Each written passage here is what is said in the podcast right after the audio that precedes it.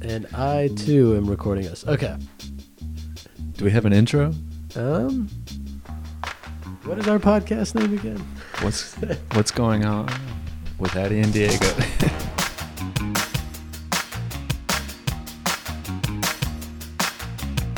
So, welcome back to the first episode. I guess technically this is the second episode of What's Going On. We just came up with the name of our podcast. um, so last week, Karch, we recorded with Mikey, and now we're recording with you.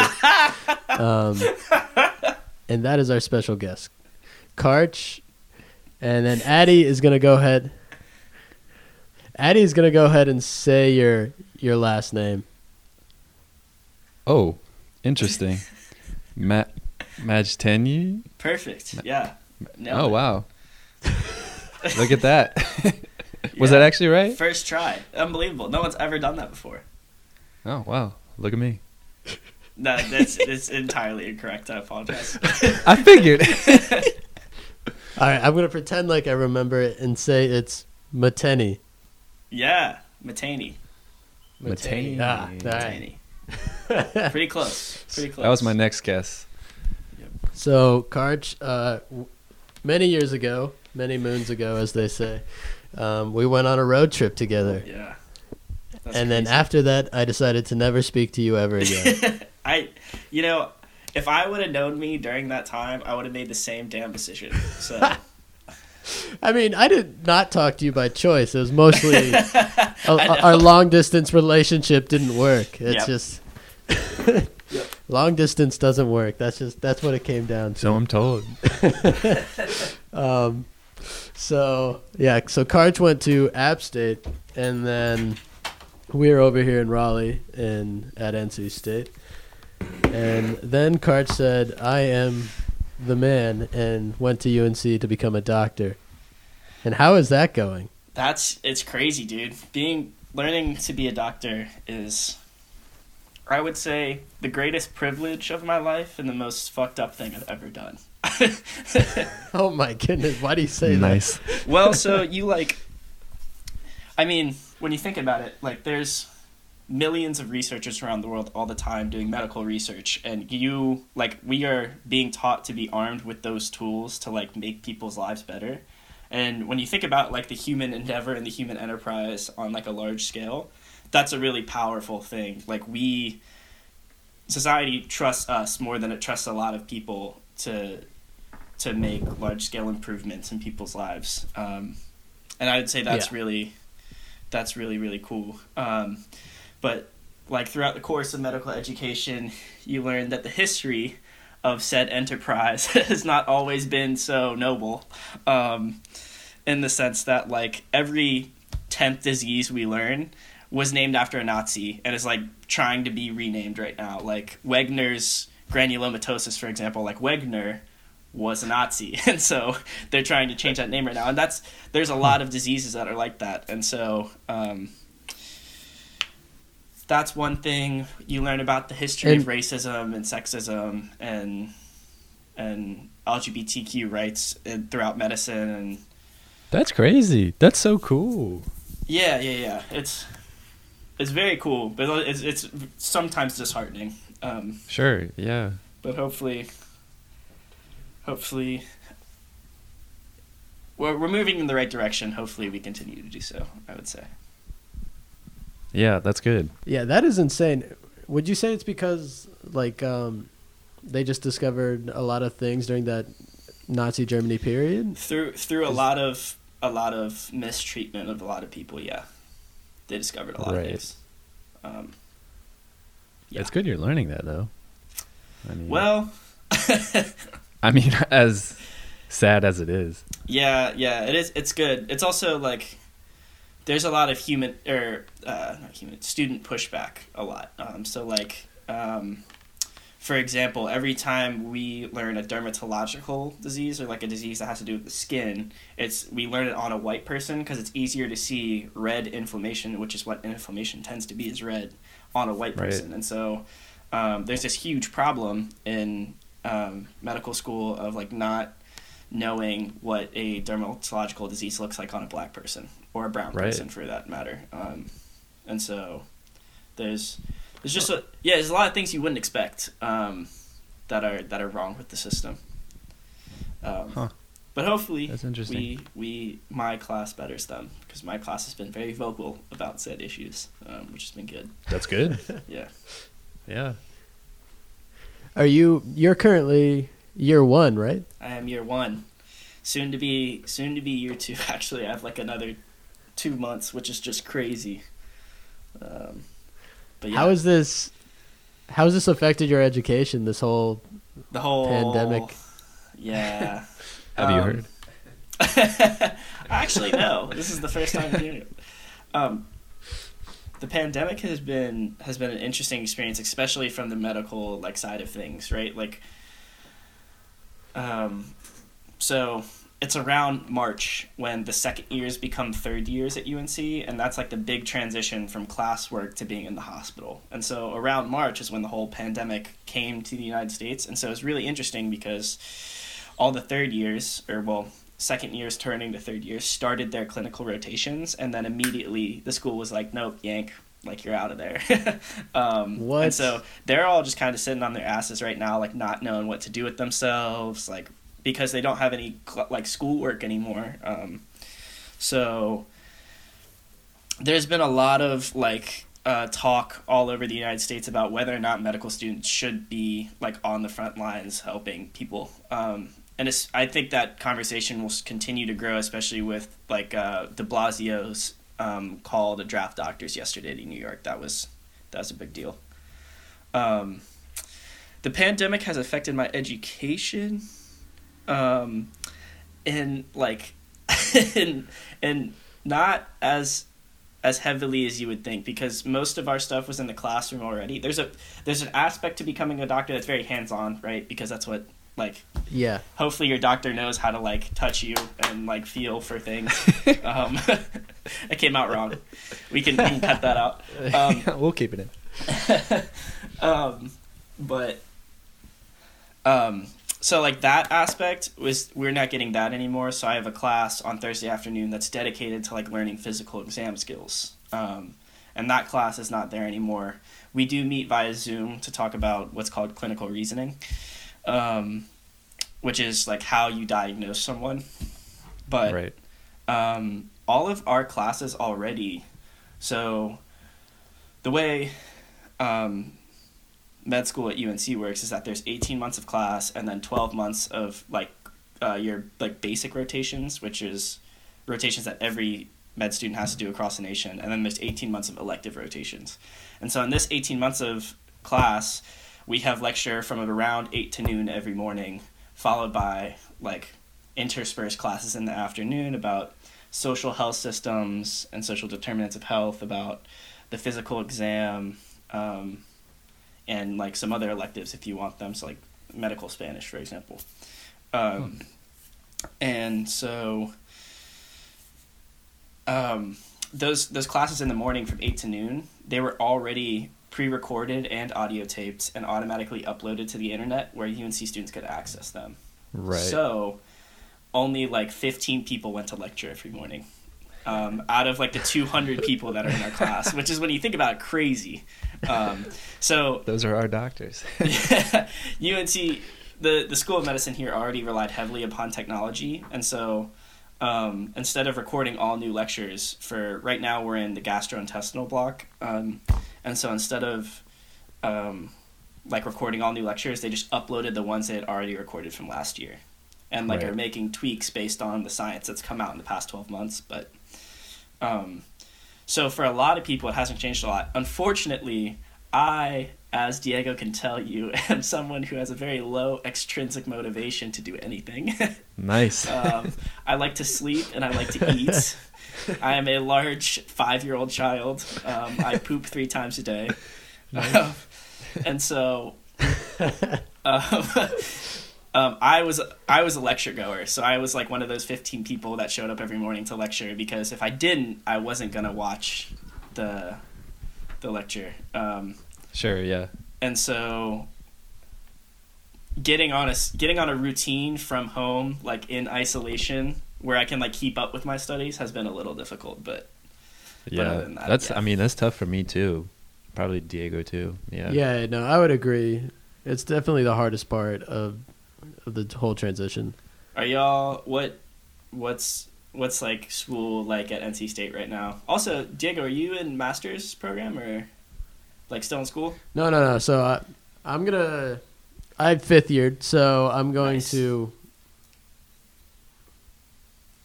He's conflicted. I just cannot hear anything. All right, so I fifth year, so I'm going to. I was gonna go look for a job right now, which ended up being a terrible time to enter the job market. But um, I think I'll probably end up going to masters. Yeah. Either in civil or architecture. Uh, Actually. yeah. So I was gonna go into architecture, but now it seems like to play it safe, I should probably go into civil. I don't know. It's it's a really weird time to graduate. I would say. Um, but School's weird though. I mean, especially in undergrad, because it, re- like, your professor's technological adeptness can vary greatly. so, like, two of my classes, the dude's on top of it. He's got it going on, and then the other two, the guys are just really struggling to set everything up. So, it's um pretty interesting. But I mean, it's it's fine. I don't know. It helps to have a routine. You're just stuck at home doing Mhm. shit. So, school actually helps to keep you busy. Mm-hmm.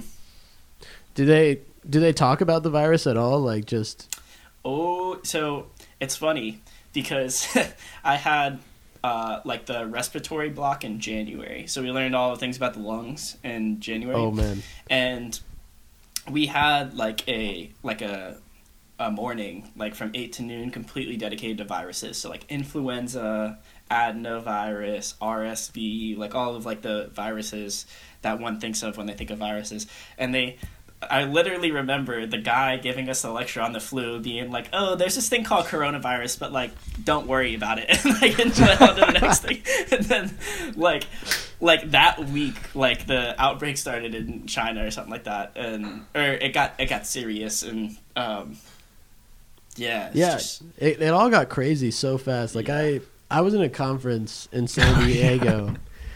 um, this was March first, and so at that time, the CDC like just announced something, and it was like, wash your hands and don't touch your face, and everyone will be fine. mhm, And that was that was it. yeah, And then immediately after, I decided to do the next worst thing and go on a cruise from that conference. And then when I get back, it's announced that it's a pandemic and like everything's freaking out. and like I didn't have internet on that cruise. Are you are you Uh, quarantined um, since you were uh, on a cruise? Yeah, I mean, I I wasn't put on quarantine by anybody. Like nobody checked me at all. But Self I've- self self quarantine. yeah, yeah, like 14 days, So- whatnot.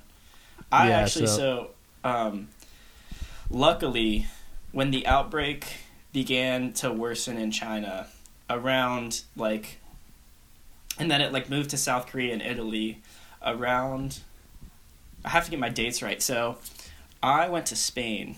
Um, what? Nice. yeah, I went to yeah, I went to Spain probably the the one week that like literally I could have like gone and had this happen. So um Where in Spain? I'm going to This so had to be like first week of March probably, right? Or maybe a little bit earlier.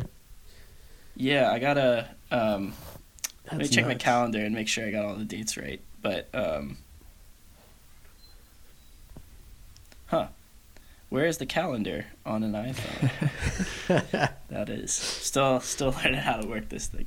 My mom, so my mom, like January first of twenty twenty, um, I'm at home, and she takes like I like am sleeping, and she takes my old phone and like calls Verizon and switches my like my phone number over to her old phone and is like, all right, you like need to grow up. Like every time I go to the doctor's office, they like are pulling out their phone and looking at medications. Like you're gonna need one of these. Just learn how to use it now. And I was like, whatever, mom.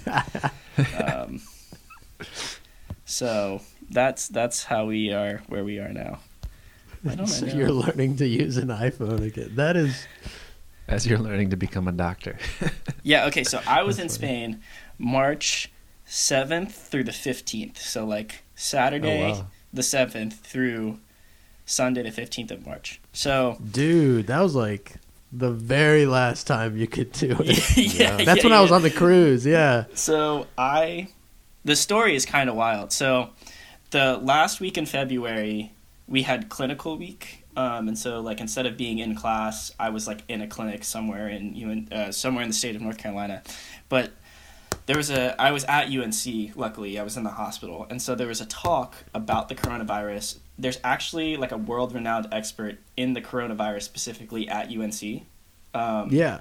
and he along with like one of the epidemiologists here the cdc rep for the hospital at unc and the hospital dean they all like all four of them joint gave a talk on the coronavirus on like february 27th or something like that and i went and they were like i learned about like like the protein structure and like what will likely happen from the the biologist was really interesting because I mean he's been studying this virus in a lab for like 38 years, right? Like he like Jesus. knows this thing better than most people. So he was Um, studying like SARS and all yeah, that stuff too? Yeah. yeah wow. Yeah. yeah. Um, Jeez. and so he he was like very clear about the differences between SARS and COVID nineteen, and he was like, "Look, this thing is coming for us. Like with SARS, we like found the animal host very quickly, and there was like um, a low virulence factor, which means it was hard to get from the person who had it to the healthcare professional. Like they, the healthcare professional didn't have to use barriers, or they didn't have to use barriers that are as strict as COVID, and so like that's one of the ways they were able to quell the outbreak. Um, the SARS epidemic also had a 26% death rate, and this one only has a 1 to 2% death rate, which is Yeah. like great, um, much better. Well, I feel like we got. I feel like, in a sense, we got really lucky for all this to go down with something. It's still very deadly. Like it's still killing a lot of people, but it's nothing compared to what a virus could be. yeah, And Yeah, this it's is scary, true. but it's like if this is our practice run in modern day history, at least we kind of know what to expect for something terrible.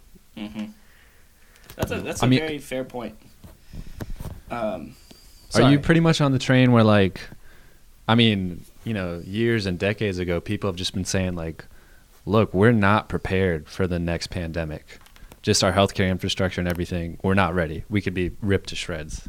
And now it's happening. So, yeah, it's interesting. Yeah, for sure. But um, so I went to I went to Spain afterwards. So I had backstory before like one of my finals in like August of last year. Like I was sitting with some of my med student friends and we looked up tickets to Spain. Like we were all really stressed out, and so we were like, let's go to Spain. And so we looked up tickets, and tickets were like a two hundred and fifty dollars round trip. And we were Holy like, Get shit. out of here! cool. We're going to spain. So we bought the tickets. And so i have I've, i had the tickets for a long time. And so i like really didn't want to give up on it. And they were like look it's going to get bad. Countries will close their borders. And i like raised my hand and talking i was like how long do i have? And they were like probably till mid-march. And i was like cool i'll risk it. So nice. I went to Spain, and um, we the the trip was beautiful. We rented a car and we drove south to the Strait of Gibraltar and stayed in like a little beach town there, um, where like the population was eighty people and there was like one little like grocery store and like half of the population was like living in their camper van with like a surfboard strewn up against the side of the car with like dogs running around. It was really cool.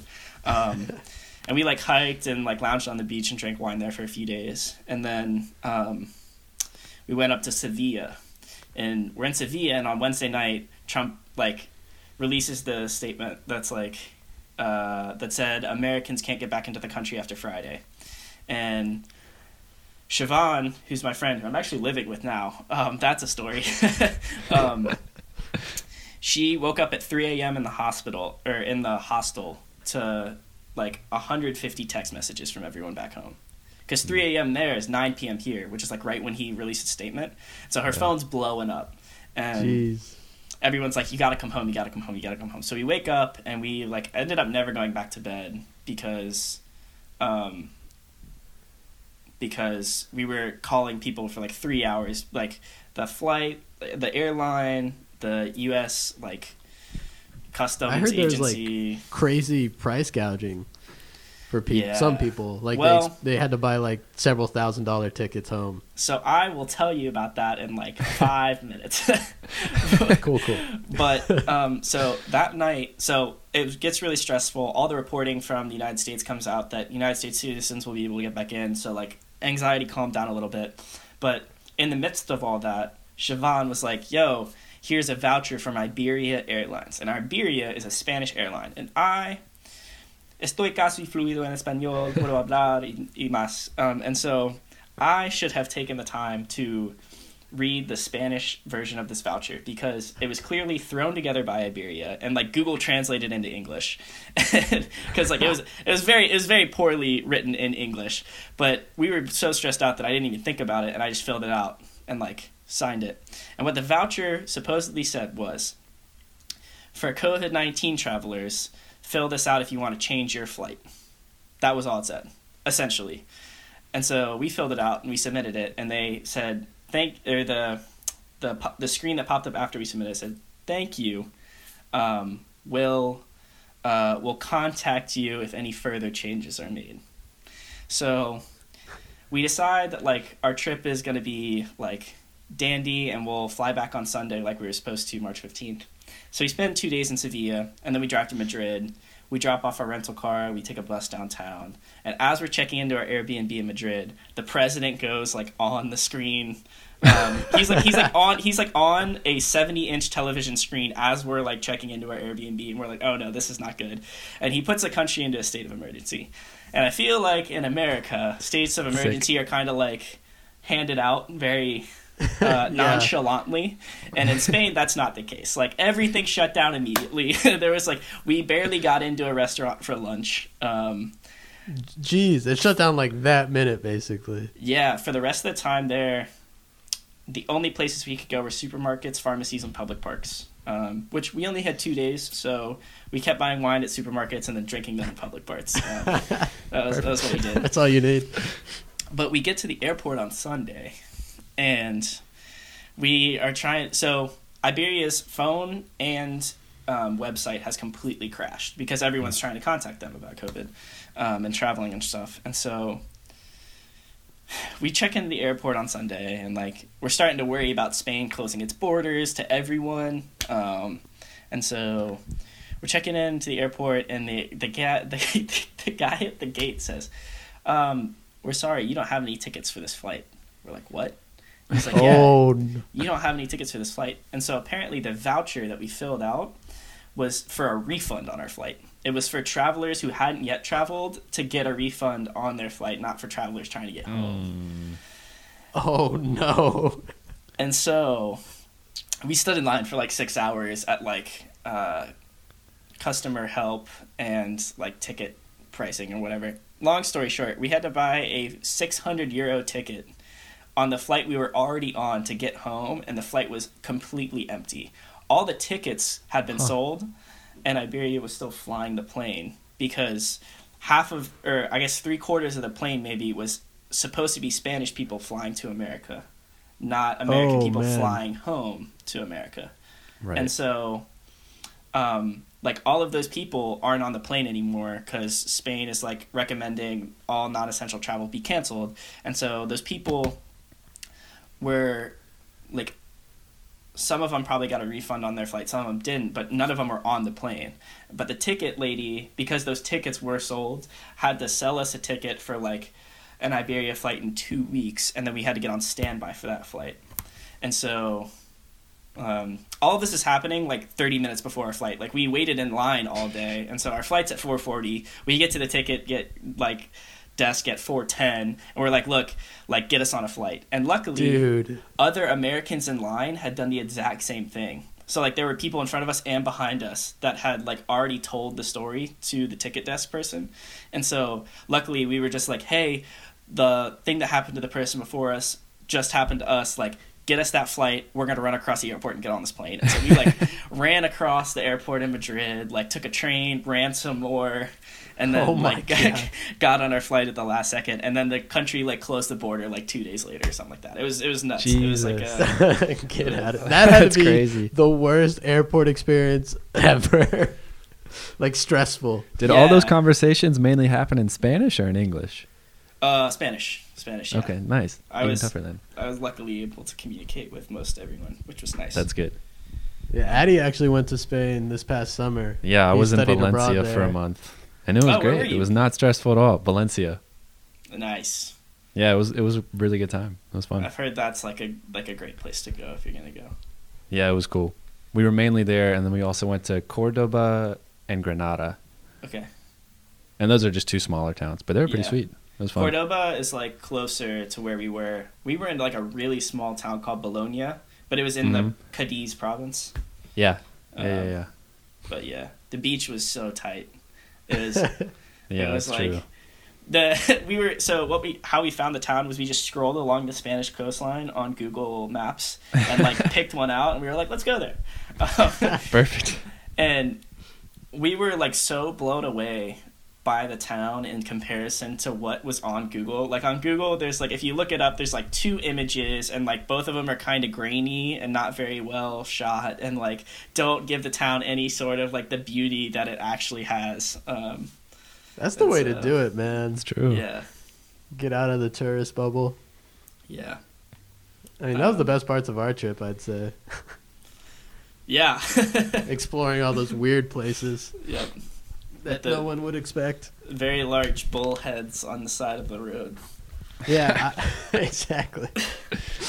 Nice. Um, I was gonna say, do you think that can happen in the United States now? Like, are all national parks closed and all that stuff? So I'm, I like picked up running again because I can't climb, um, and so Yeah. I've been going to like some of the state parks and recreation areas around here, and the the bathrooms and like the customer or the The visitor called? center or something. visitor visitor centers are closed, but the trails are open, which is phenomenal. Interesting. Um, Yeah. Yeah, I, I need to pick up doing something. I don't know. yesterday I worked out in the backyard, just one of those cardio workouts, and I think I died, Coach. I died yesterday. Just about. Yeah, I did three push-ups, and that was enough. That was, it was over. Yeah. Uh, is that is that all you're doing to stay fit? Do you have any other? Because I know you you're definitely one to stay in shape. Um, so sh- I'm now living with Siobhan, which is crazy. So I got back um, into the United States, and my roommates were like, "Nah, like."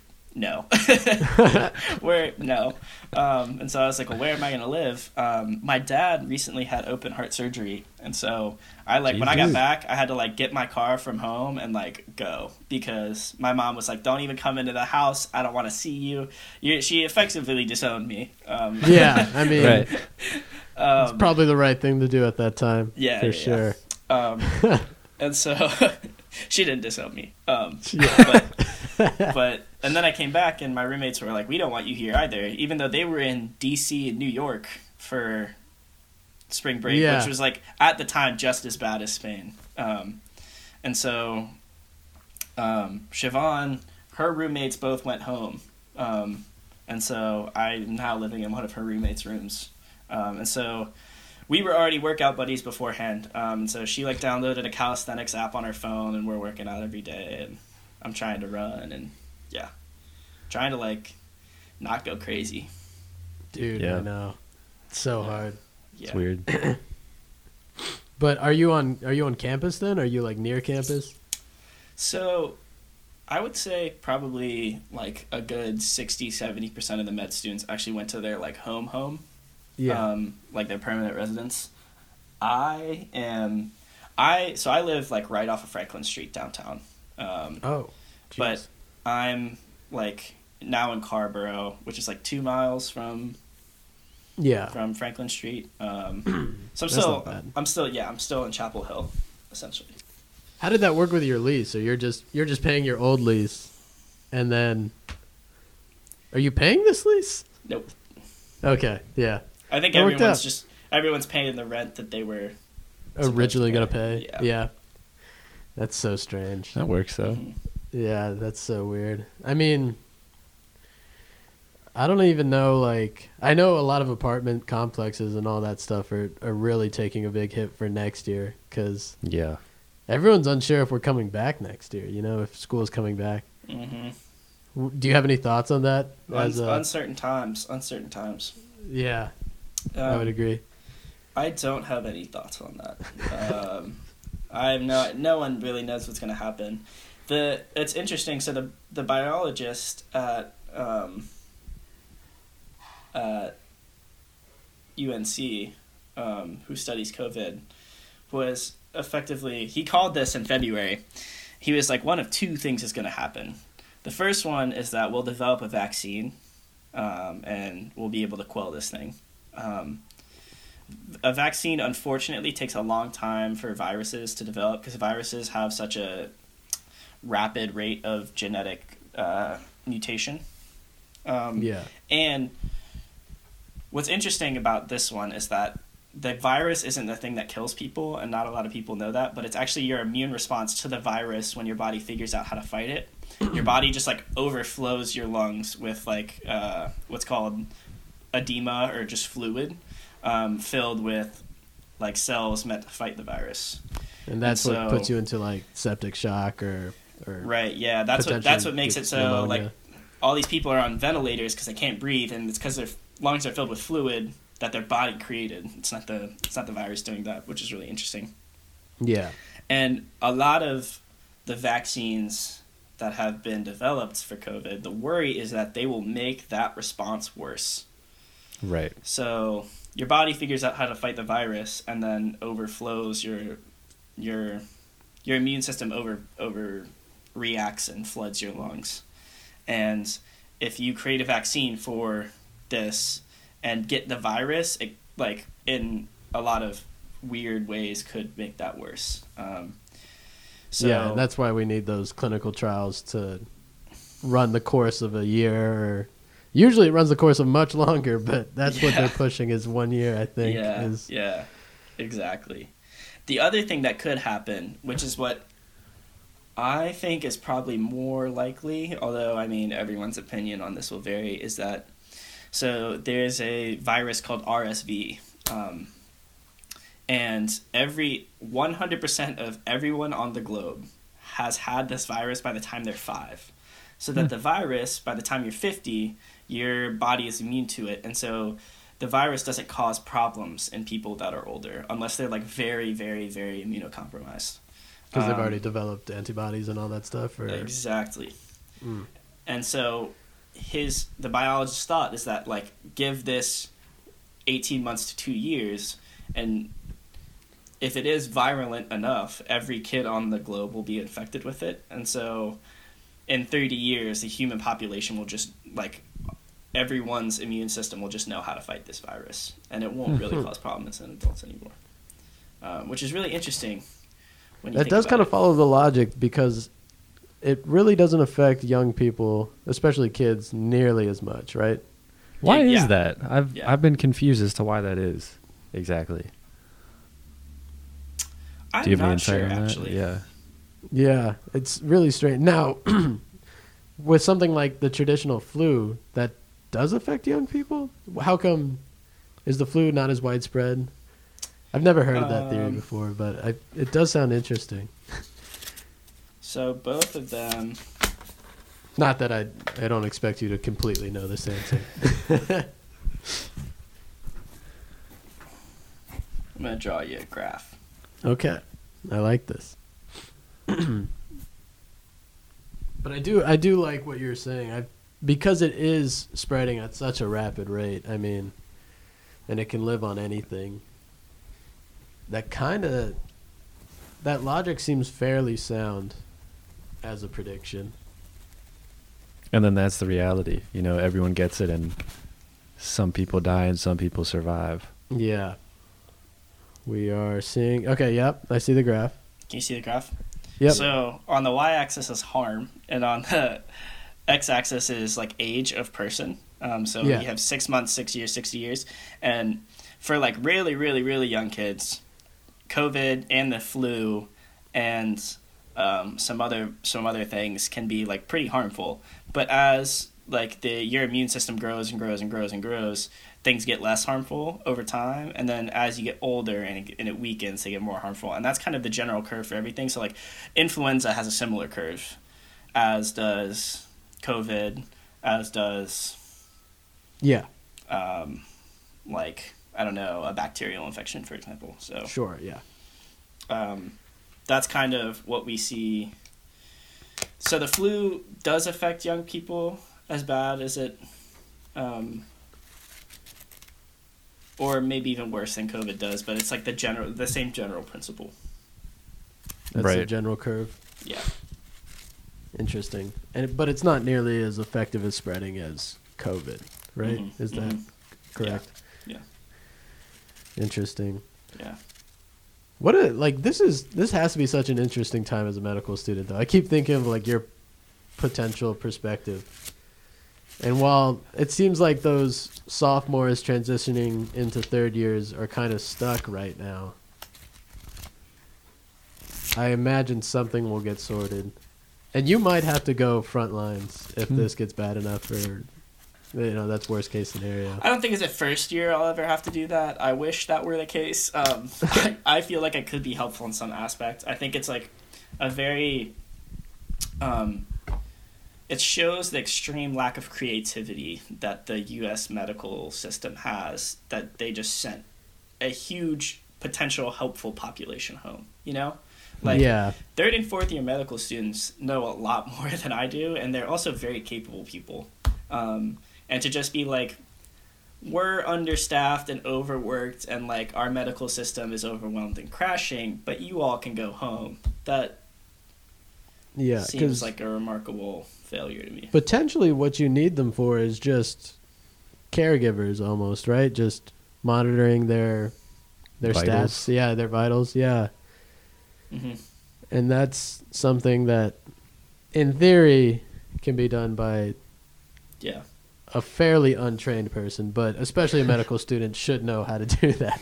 Yeah. And there's there's this whole argument about how like we're already short on personal protective equipment, and so medical students would just like make that shortage worse.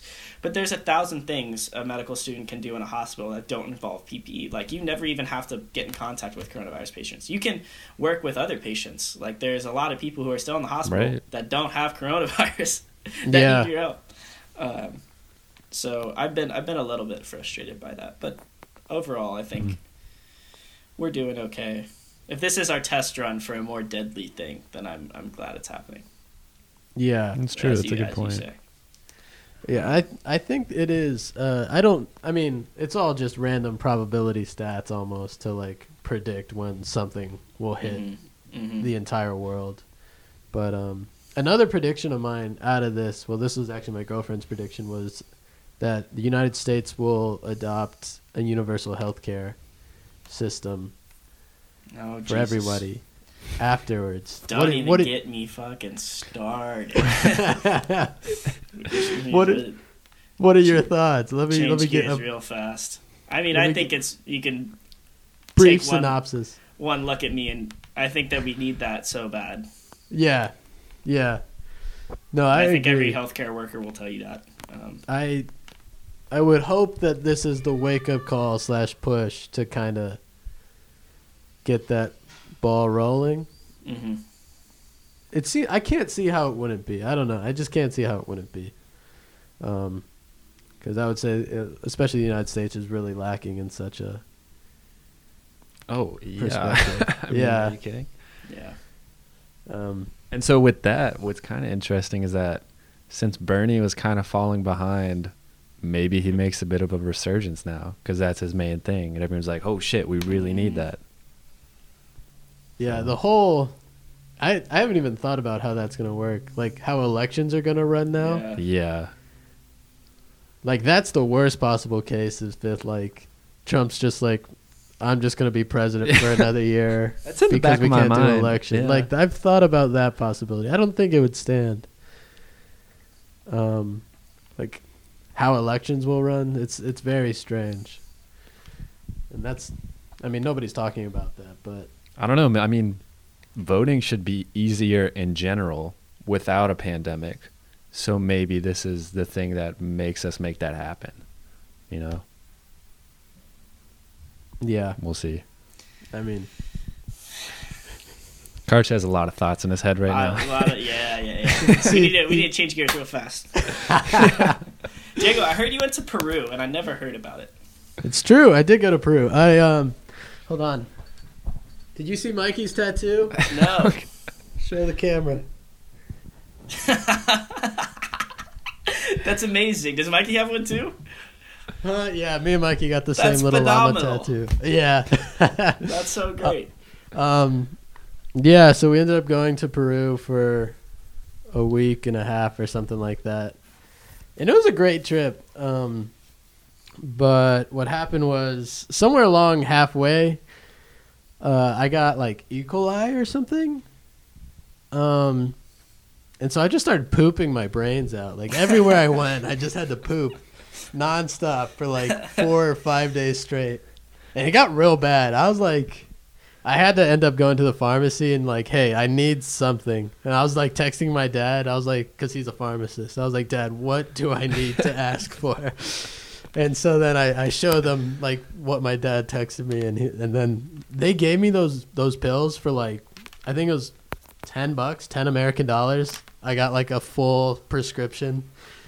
Um, but Dope. I was gonna be one of those people that dies from diarrhea. Honestly, it was bad. I was on death's door. but other than that, Peru is probably the most beautiful country. Uh, I mean, I've ever Mhm. seen because they have they have jungle, they have desert, they have the like the most yeah crazy mountainous landscapes um you know ocean they have everything it's Yeah. in many ways it's like a, a mini united states like west coast condensed um with a Adi, did- jungle Did you go as well? No, I did not. Me and Diego didn't even know each other until like last year yeah, Tight. yeah so I think. But um, yeah, I'm thinking since I'll probably have some free time, since I won't have an internship, like everything's stopped. I've just kind of, I've almost expected to not get an internship for the summer. I need to figure out some sort of travel plan or something. And so, I don't know. Our road trip was pretty cheap, man. If you're trying to go on a part two. I, I keep telling people our price of our road trip. and that They're was like, n- no way. Like it was like three hundred sixty dollars, right? So for four weeks on the road, including gas. that including was the, gas, That's like Yeah, the that's nuts. crazy part. I didn't yeah, believe that. food I heard and it. gas. So it's not the worst. I might be I might be hitting the road again. That's all I'm saying. Dude, I'm in full support. I'll probably not be going with you, but full support. That's expected. Um, yeah, I don't know. Do you have any travel goals after all of this, or I was actually so my the summer after your first and second year, or the summer after your first and before your second year, you have eight weeks, June and July, to go do whatever you want, and a lot of people do research and stuff. But it's the last summer I will essentially ever have. Um, yeah, because I'll be in like third year rotations and then fourth year electives and then like a resident, and so I'll be working for the rest of my life during summers. And so and so that's this summer. That, that's this summer, and I was actually That I blows. I did the same thing I did for Spain. Um, I like the night before a test bought some like three hundred fifty dollar round trip tickets to Colombia, um, to Bogota. oh god. Um, and now it looks like I won't be able to do that, which is unfortunate. Yeah. So hopefully I can get like a refund or something, and then go somewhere in the United States that I've been wanting to go for a while. I don't know. Yeah. We'll see. We'll see what May and June have in store for social distancing and whatnot. Yeah, hopefully this month does wonders. We'll see though. as far as flattening the curve yeah. and everything. Yeah. I might go to Alaska. Dude, Mm. do it. I like that idea. Yeah. Drive to Um, Alaska? Perfect. Yeah. Tickets right now are like stupid cheap. Oh, to fly there. Yeah. Yeah. Yeah. Like, I mean, tickets tickets anywhere right now are ridiculous. yeah. I think with Frontier, from RDU to Atlanta, it's like seventeen dollars. round trip. Yeah. Really. Or some, just something ridiculous. Yeah. But It's one way trips. I don't know. Got to take advantage of that for sure. Yeah. But we'll see. I mean, we'll see what happens. We'll see what happens with all of this. Yeah. It's a weird time because it's not. As a oh man, okay. Another thing, you majored in philosophy, right? I did. Yes. Is that correct? That is the thing I did. Yeah. All right. So, as a philosopher, people keep talking about going back to the new or going back to normal. Does normal exist anymore? That's. I mean. I don't know if I can answer that as a philosopher. I'll try to answer that as a human. Um, Yeah. Uh, I don't know. I don't know. It depends on how long I think the social distancing thing lasts. Like they think it, they're talking right now about it just lasting through the end of May. I think it'll probably go on longer than that. And if it goes on longer than that, then I think a lot of people adjust to working and living at home. And um, That's life. I don't think that's life, but I do think, yeah, like you know that that whole trope. This meeting should have been an email. Yeah. Like I Mhm. think that will become the new. Like I think you you will be able to do that now because all meetings have to be emails, um, or like Yeah. a Zoom meeting, you know. But so, I mean, we'll we'll we'll see what happens. I'm really, I'm not sure. NPR has talked about how it'll change the face of, um, like work forever. Um, Yeah. They've been talking about that a lot, but I mean, we'll see. The fifty percent of Americans that live paycheck to paycheck have got to get through it first. Yeah, I know. Uh, That's more It's so. true. Yeah, more so than the virus itself. I think economics of everything is. I mean, we're in a real bubble as, you know, university students with a bit of an income, but also just parents who can support us. Yeah. I mean, we just go home, you know, and we're good. Yeah, We have a place to stay. yeah. Like I, I take out loans, and my loans come in at the beginning of the year for the whole year, and so Right. I don't have to worry about paying rent or Yeah. So it's I'm thinking a lot about like I mean even the people in this apartment complex there's a lot of like people who are working construction jobs or um, restaurant Yeah. jobs who like Yeah. The restaurant get by. jobs, yeah.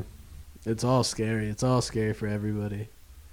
Or for a good chunk of the population. Um Yeah, cuz I I mean I want all the restaurants to exist, but there's also like a conflicting side of me that's like I can't see how they will exist if nobody's buying food, Mhm. you know? It's true. Um, on a brighter note, we're getting really good at cooking. it's true. Well, Diego is. I've been good at cooking. yeah. Um, so I mean that's good, I guess. Um, you've always been one to cook from home, though. I think, right? So I have, yes. This is this has been a very, very lovely experience for me. I get to cook three meals a day at home, whatever the fuck I want. interesting. Yeah, Take I as mean much time. that is that is super nice. It's nice that you, I can take as much time as I need for cooking because Mhm. that it, before that was my previous complaint because I'm taking six classes this semester. Oh, wow. and they're all they're all in person so like i i also enjoy the in person format Mhm. um but because of that i was spending a lot of time traveling and going back and forth and waiting for the next class and all that stuff so my day was really filled up um, but now i mean my day is significantly more free Mhm. to do things like cook and we experimented with making bread i don't know if you've made bread before I uh, love to bake bread. do you actually Yeah. Yeah so we tried making sourdough bread um, Did you make your own starter, or did you? Yeah, yeah, yeah. So we, Sort we attempted to make our starter, but we didn't read that much about it. So we, we put the ingredients like the flour and the water together and then let it be. Um, but apparently you're supposed to maintain it while it's becoming a starter. So we ended up just making bread alcohol. we checked on it like three days later. so we're gonna we're gonna have to attempt a, a, a number two trial. Did on you this. make the loaf of bread with that starter, or did you just scrap it? Mm-mm. We ended up scrapping it because it was Yeah. like almost 100% alcohol. Um, so we should have drank the alcohol actually. Yeah. Seen, seen what would have I would have thrown up. but we'll try making bread again. We're trying to make all these things that like, to me, they didn't seem fathomable. Like, I would buy frozen pizzas and just throw those in the oven. But it turns out you can just make pizza crust again with like flour and water and like a packet of yeast, and it takes like ten minutes. It takes ten minutes to make pizza crust like Mhm. from scratch. I don't know. I'm discovering cooking. It. Among other Amazing. things. yeah. Thank you. Thank you. Um, How have the last three years of your college experience been? Uh, I mean, they've been pretty good. I'd say very all over the place. Like I've definitely stepped my. I've I've like been a part of many things. So I, Yeah. like as you can see from my profile picture here, I joined this group called Red Eye. Um, and I ended up managing it, but like I say managing, I just like half-assed was the Assign manager things. of this group. but uh, it was a photography group where there was like there was like eight interns that did photography, videography, and graphic design work for all the student organizations on campus. So For free. um, for free. So yeah, it was it was a good amount of work sometimes, and then sometimes it was it was dead Mhm. um, because we could have up to 700 orgs requesting us. Uh, that never happened though, but we did get good work, and it was, it was a good experience to like step up photography a little bit or learn uh, how to interact with clients and stuff like that. And then following that, I did well congruent with that. I did research um, as a civil engineer. And so that research consisted of uh, testing concrete beams um, that were supporting large walls, I guess. And so this is like a typical structural component in something like a like a high-rise skyscraper or something like that. Um, so the large wall would be like a thick elevator shaft Mhm. and beams go on every single floor. And so, what I was looking at was um, how the current code affects, or is the current code too conservative, or is it not conservative enough for that type of loading scenario? Um, so What's the consensus? Are all of our high rises going to collapse? no, we're good. So it seems like everything is just overly conservative um, to a, a fairly large magnitude. Really? Um, so we might be looking at writing, or when I was leaving, we were looking at writing a possible proposal to step it down, and that would allow people in construction and general engineers to design things in a more cost-effective manner. hmm And so, I mean, that consisted of us like making these like 16 foot long concrete beams and these big walls, and it was it was an elaborate process that took many many months. Um, but it, it was really cool from a research perspective. Um, and then along with that, I've just been busy with school. Yeah. But that that's been the majority of what my past three years have been. Um, this guy? Uh, I wish I wish we were podcasting. Like, I remember we came up one day. This is when Ben and I had a podcast together, and we remember we brought the suitcase and we just rented out a library room Yeah. at App State. That was phenomenal. Oh. And we, LOL. we set up this whole podcast setup in the App State library Right. room, and then like I think Ben and I recorded like three podcasts in one day that day, and you you were one of them, I'm pretty sure. Yeah. But uh, I um, was. yeah, so like, imagine if something like that you've been podcasting for three years, um, and so, so yeah, that's.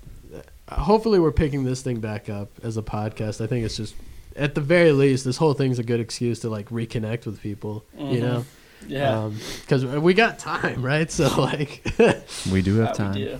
yeah. So uh, Addie and I are starting to pick up a podcast, and we'll see uh, all the interesting people we can talk to. Um, this dude actually, he's a little savage over here, because he's uh, he also technically he was my employee for Red Eye. It's true. Um, so, but he's a videographer and he's the guy who makes um, uh, all the like sports athletics videos or just general. Well, that's not true. well, but I do work for athletics. It's called Creative Services Video, and so we film just you know lots of sporting events, but mainly the main ones like basketball and football, and then create just all the little social media highlight reels that you see. Mhm. But it's a lot of freaking fun, you know. I mean, filming football games and basketball games, it's a lot of work, and you're very busy, and it's unpaid, unfortunately. But it's pretty cool, so that makes up for it. But um, that Any a lot of could my be time. a potential highlight reel. Exactly. And the guys I work with are super cool. They're they're super nice. It's funny though cuz they're all working from home now and they're like yeah, it's weird to have weekends off now because every weekend they're always filming something because there's always an event going on. Yeah. So they're they're not minding this actually. It's been kind of nice for them, I guess. But um yeah, so that's a fun thing I do. Yeah, I know you're one to use Instagram a lot, Karch. Big Instagram guy. But uh, if you do want to follow Addy, you'll you'll enjoy that Instagram. That's all I'm saying. I haven't posted any videos in a while Actually, I actually. would, I would. You're gonna hate this, but I'd have to download it first. Then, I know. and then, and then I would have fully expect that. oh man. Actually, that you ran a half marathon. How was that? Whoa. That was a long time ago. I actually Yep. ran a full marathon after that, Did you? And then I was training for an ultra, and I broke my foot climbing. How how Um, long is an ultra? It's anything longer than a marathon. So the shortest okay. ultra marathon is 50k or 31 miles, and then it like Mhm. goes up from there. Jesus.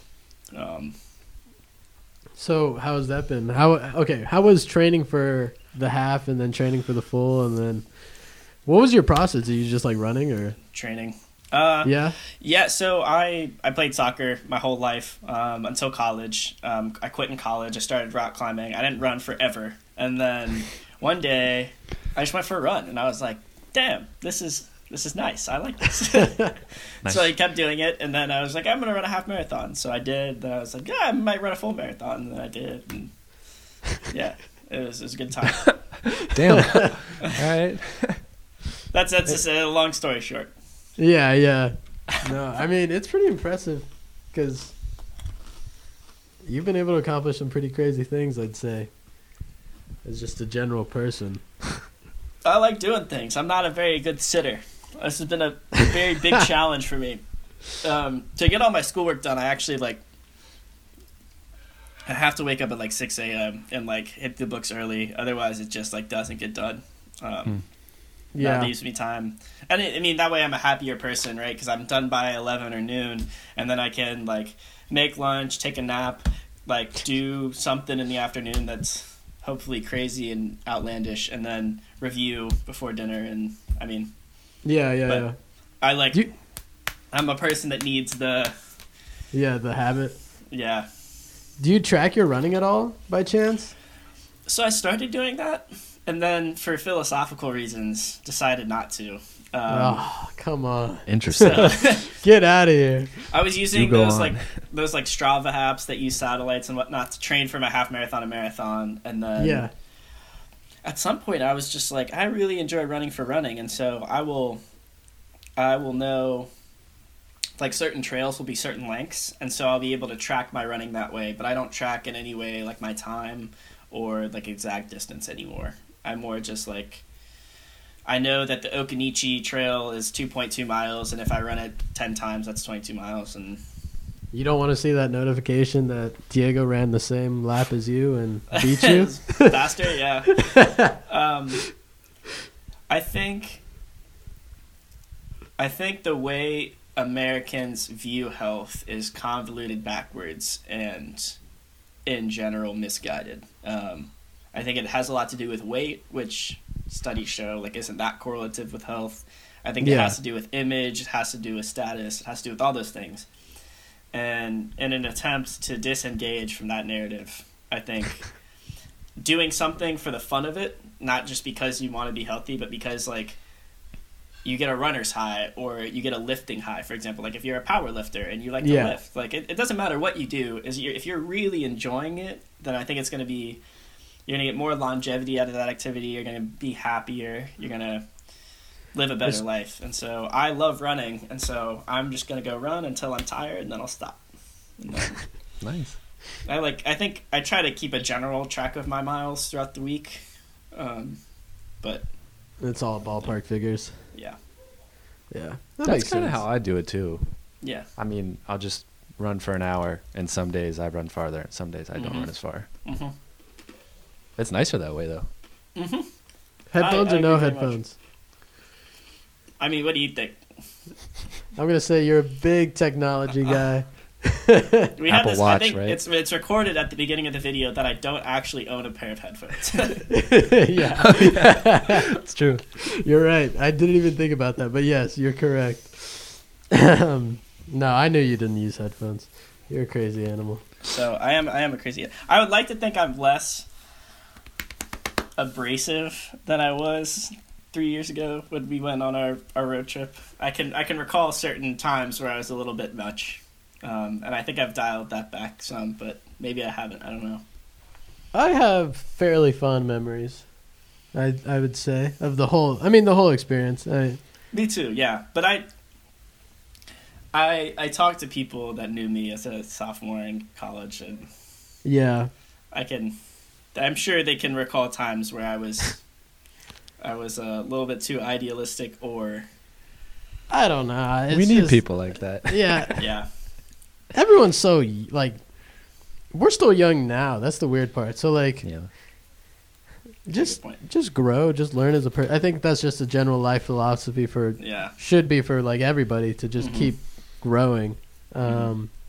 And I think everyone can look back when they're they were younger and be like, that dude is a fucking idiot. When he when, that dude three years ago that I was, that dude's so dumb. It's true. Um, yeah, and hopefully you can look back and like see that you've you've grown in some way um, and that's that's part of how i would like to think of this quarantine is like it's a good time to you know learn how to cook for example like hmm i have this time now so i could definitely uh, develop some skills while i have time i mean time is a valuable asset It feels so like this whole self isolation thing feels so long right now, but in you know a decade, two decades, it's going to be such a a blip yeah of time, which is weird to think about.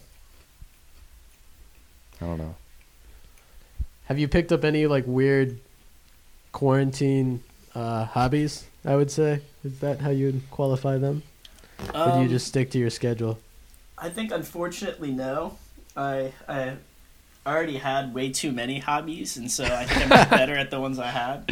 Um, but but um, I uh, I mean we have. I think I probably during the normal course of of like a weekday should be studying eight to ten hours a day. Yeah. I don't always hit that mark, but that's probably around where it should be, and so there's not a ton of extra time in the day. I mean, as Yeah.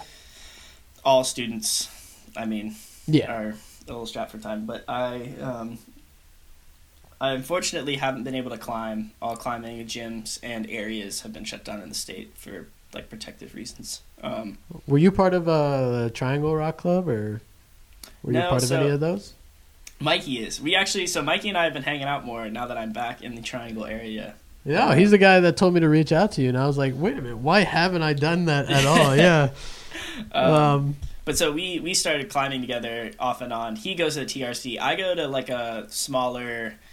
I call TRC the Walmart of the climbing scene, and I go to a smaller mom and pop store of a place. oh my um, goodness. I can see that.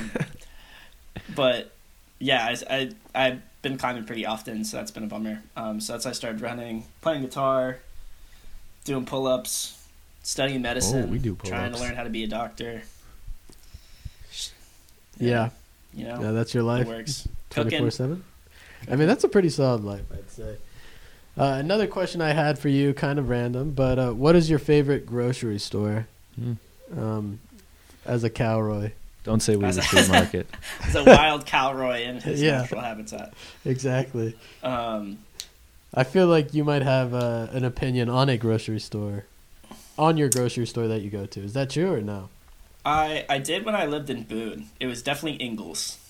Ingles. Um, okay. Ingles was the place to be. They also I like them specifically because they took their produce that was going bad and put it in little brown bags and sold it for really cheap. So you could buy like Nice. 16 bananas for like a buck Oh, Um, that's sick. Wow. because they were all going bad. Um, so you could like throw them in the freezer and make banana bread, or if you eat three bananas a day, you could have bananas Yeah. for a week. You know, um, and so I would, I would be able to go to Ingles and buy five of those bags and have produce for the week. Um, and That's if I kept my fridge is at a really awesome. low temperature and ate fast, then I would eat it all.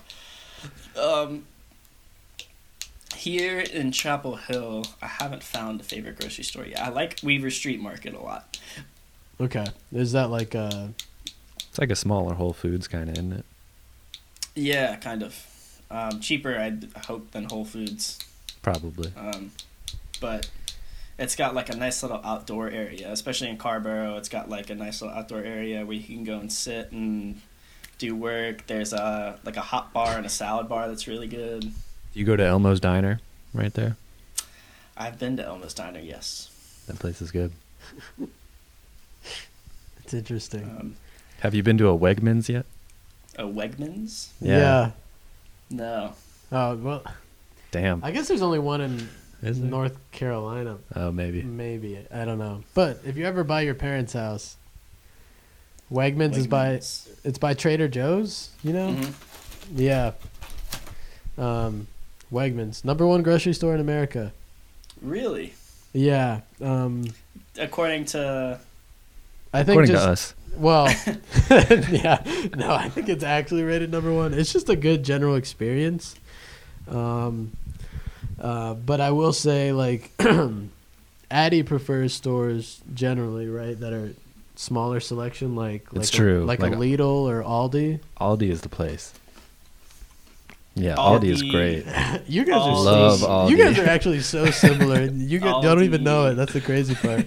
But um, I like Wegmans because they have they're fairly cheap. They have a good section or selection, Mhm. and they really have like full aisles that are inclusive. So, like my girlfriend has celiacs, and they have a full aisle of gluten free section, of a gluten free section. You know, they have full Mexican aisle, which I can appreciate. You know, stuff like that. Um, Hell yeah. Um, so you can get fairly authentic from each It's pretty cheap section, too. and they have like a, a really large beer selection, and I think that's admirable because they have a lot of local beers and all that Essential, stuff. essential, would you say? I would say it's very essential. but uh, yeah, it's, it's a good grocery store, but a lot to choose from. There's like four different sections of rice depending on what type of rice you're looking for. If you're in the Asian Mhm. section, there's a more typical white rice, or Indian, it's more basmati. You know, stuff like that. So. It's an interesting place. Uh, pretty cheap. Wegmans. Wegmans, yeah. Wegmans. It's it's a northern grocery store typically, I'd say, but um, yeah, Nice. I'll have to give it a try. yeah, that's that's all that's going on.